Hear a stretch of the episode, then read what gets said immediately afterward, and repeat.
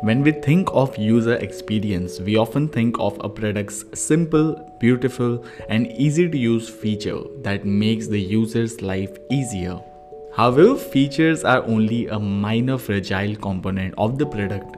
They are only a few of the many possible solutions to a user's problem that the product attempts to solve. The core user experience is not a set of features, rather, it is the function for which users hire the product.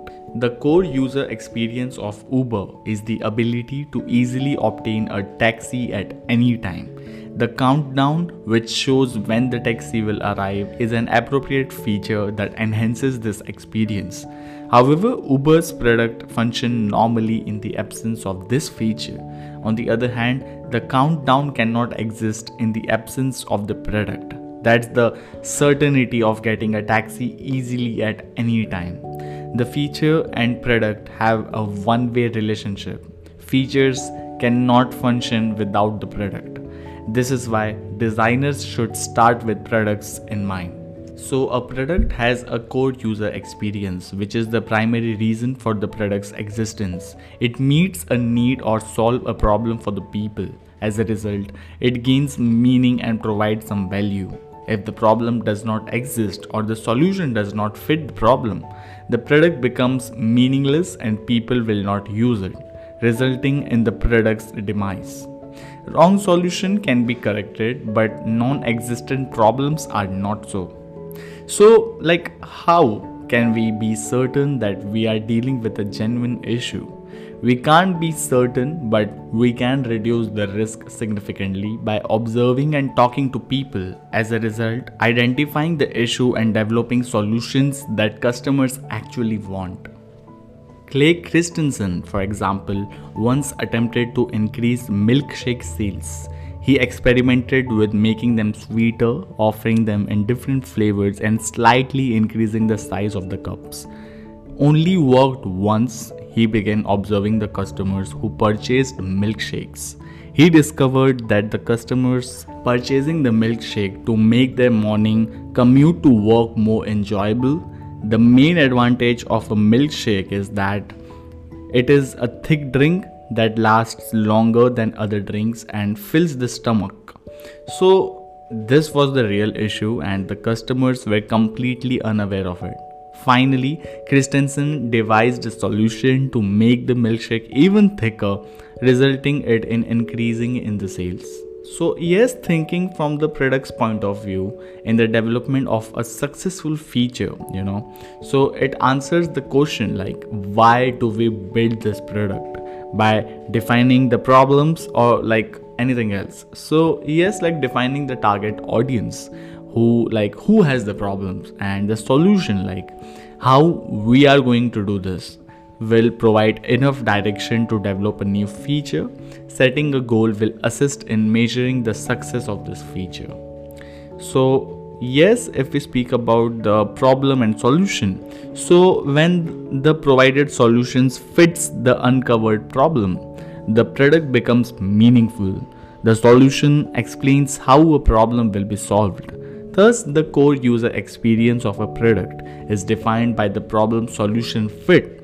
The concrete features augment and support the core experience, and uh, but they do not replace it. Like interaction and visual design can make a product beautiful, easy to use, delightful, or stand out from the crowd, but they cannot make the product meaningful, and this is why a proper problem solution fit is so important for a product success. Hence, it's very important for you to review the things.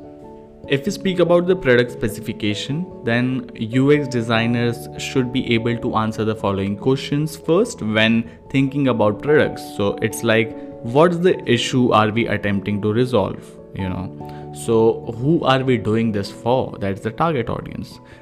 What are we doing? That's the vision what are our goals? That's the strategy.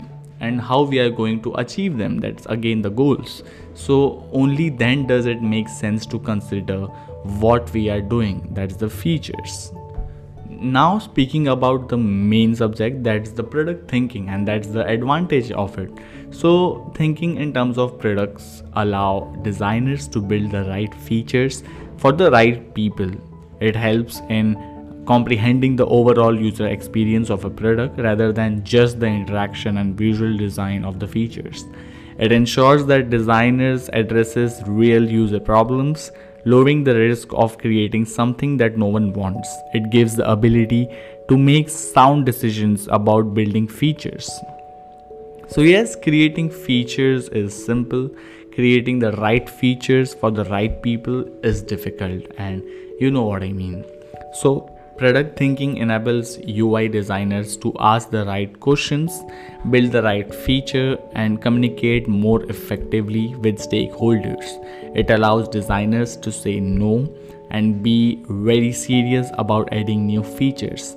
Before drawing wireframes or crafting fancy layouts, designers can ask the right questions when a new feature is required is requested or someone has an idea for the new product. Like you need to ask them like does it fit into the product?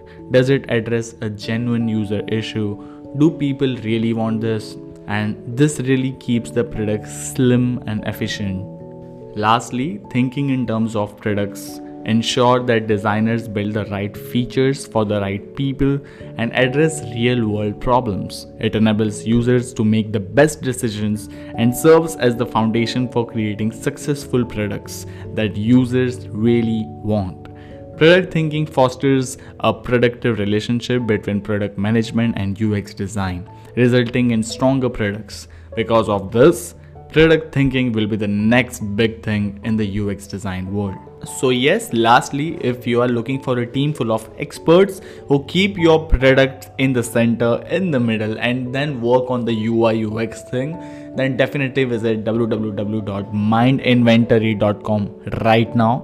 I'll see you in the next episode. Till then, keep on listening Mindful Talks podcast. Thank you.